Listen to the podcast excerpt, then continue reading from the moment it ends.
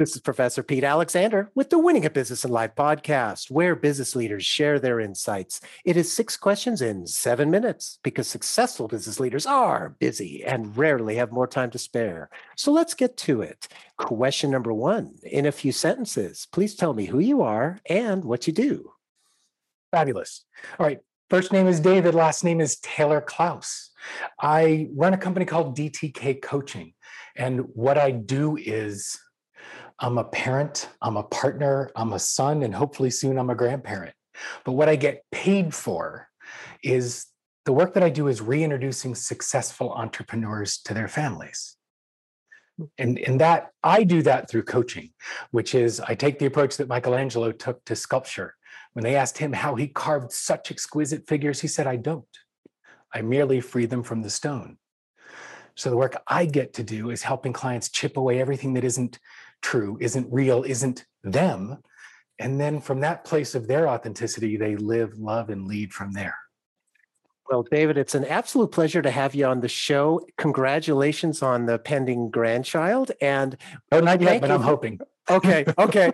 and thank you for the very, very cool analogy. that, that's a wonderful one. Question number two What is something that makes you smile and or laugh about working in your industry? Oh my God martyrpreneurs. Um, there's a huge number of folks who are professional coaches, or sorry, wanting to be professional coaches who are so enamored of the work that we do. These are the kind of things they say Oh my God, this is such important work. How do I charge real money for it? I'm like, because if you don't, you have to go get a job. Mm-hmm. And it's a real challenge. New coaches stumble with being an entrepreneur and asking for the money. So I, I still giggle at it. And at the same time, I feel for them. It's part of the journey. Yeah. Yeah. That's, it's a, it's a matter of getting that confidence. I'm assuming. Am I right? Yeah. yeah. Well, confidence is the result you've got to have the courage to take action and the, the confidence comes from that. I think too many of them are waiting for the confidence to get started. That's a good point. Question number three. I have a fictitious book with all the answers for business. What chapter would you think most companies should read? They should read the introduction because it's the one that explains why the book exists. That's the thing that most ah. people skip in a book and yeah. understanding where you're coming from and why these are the answers that were needed. Uh, my coach challenged me. He said, Write the book you needed to read. And I think if more authors did that, then more of these self help books wouldn't be shelf help. Mm-hmm. We'd actually have stuff that made a difference. Mm-hmm.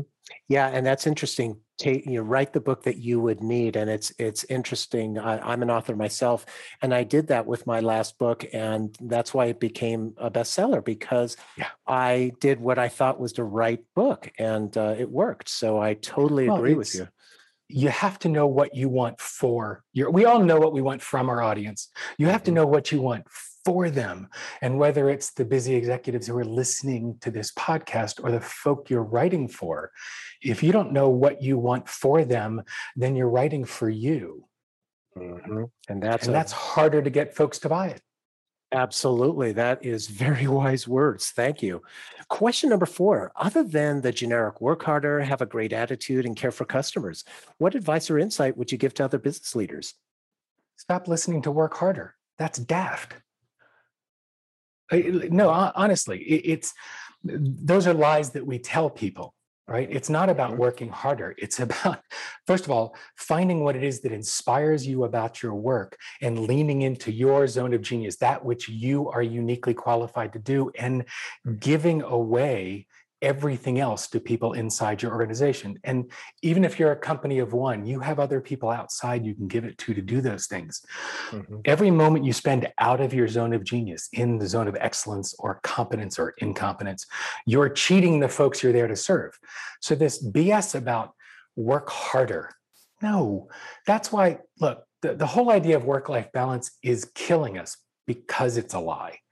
It's whose idea was it to put the word work first? That's what has us backwards. work is just a component of our life, like family and faith and the other values based things that move you. We shouldn't be trying to balance anything. This is about creating a life rhythm, a rhythm across all the elements and components of your life.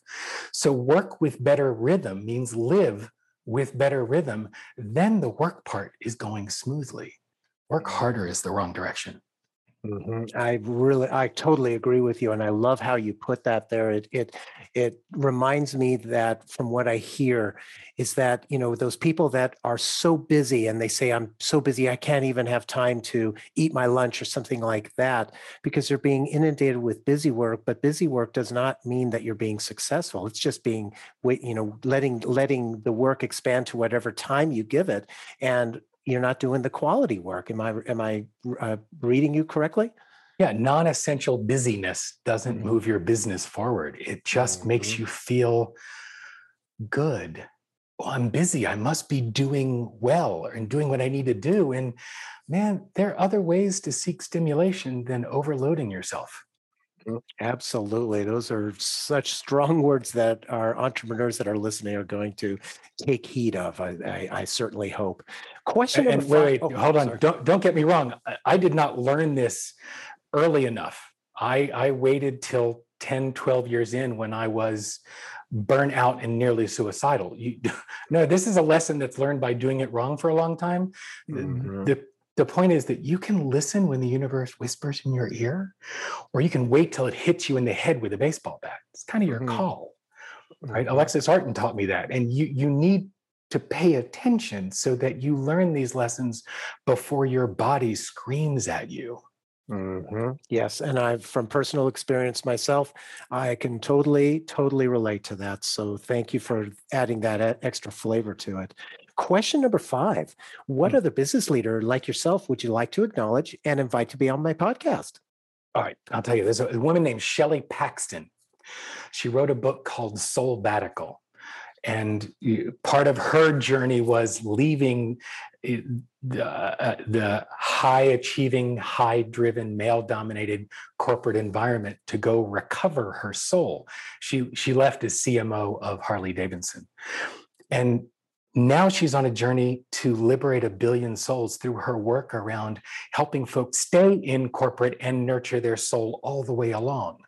She's a remarkable human. And by the way, everything she teaches plays in the entrepreneur's world, not just corporate. Corporate's just worse at it. uh, touche, touche. I look forward to talking to her. Thank you for that yeah. referral.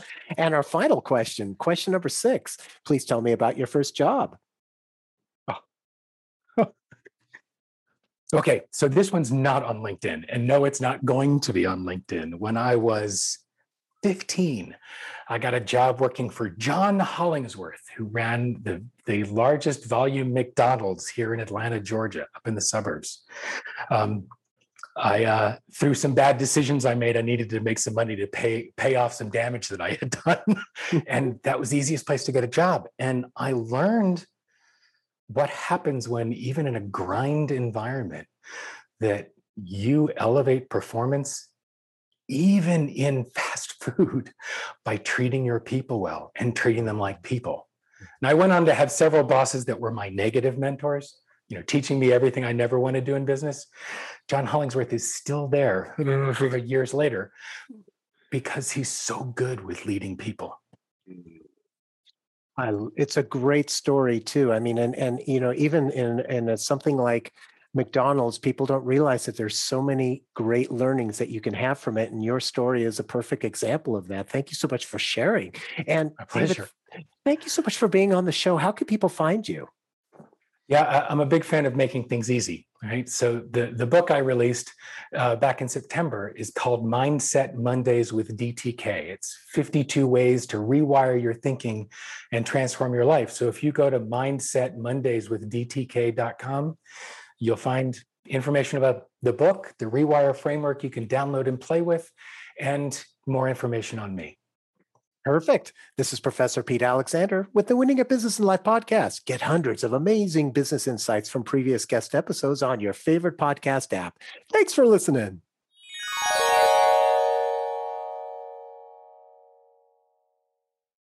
how much do you understand the future of finance? I'm Jim Marous, a top 10 banking influencer and host of the podcast Banking Transformed, where we dive deeply into the rapidly evolving world of banking and financial technology. Join me as I interview industry experts, thought leaders, and innovators as they unravel the latest banking trends, disruptions, and game changing technologies reshaping the world of finance. Redefine your understanding of the banking ecosystem. Subscribe now to Banking Transformed, available wherever you get your podcast and now available on YouTube.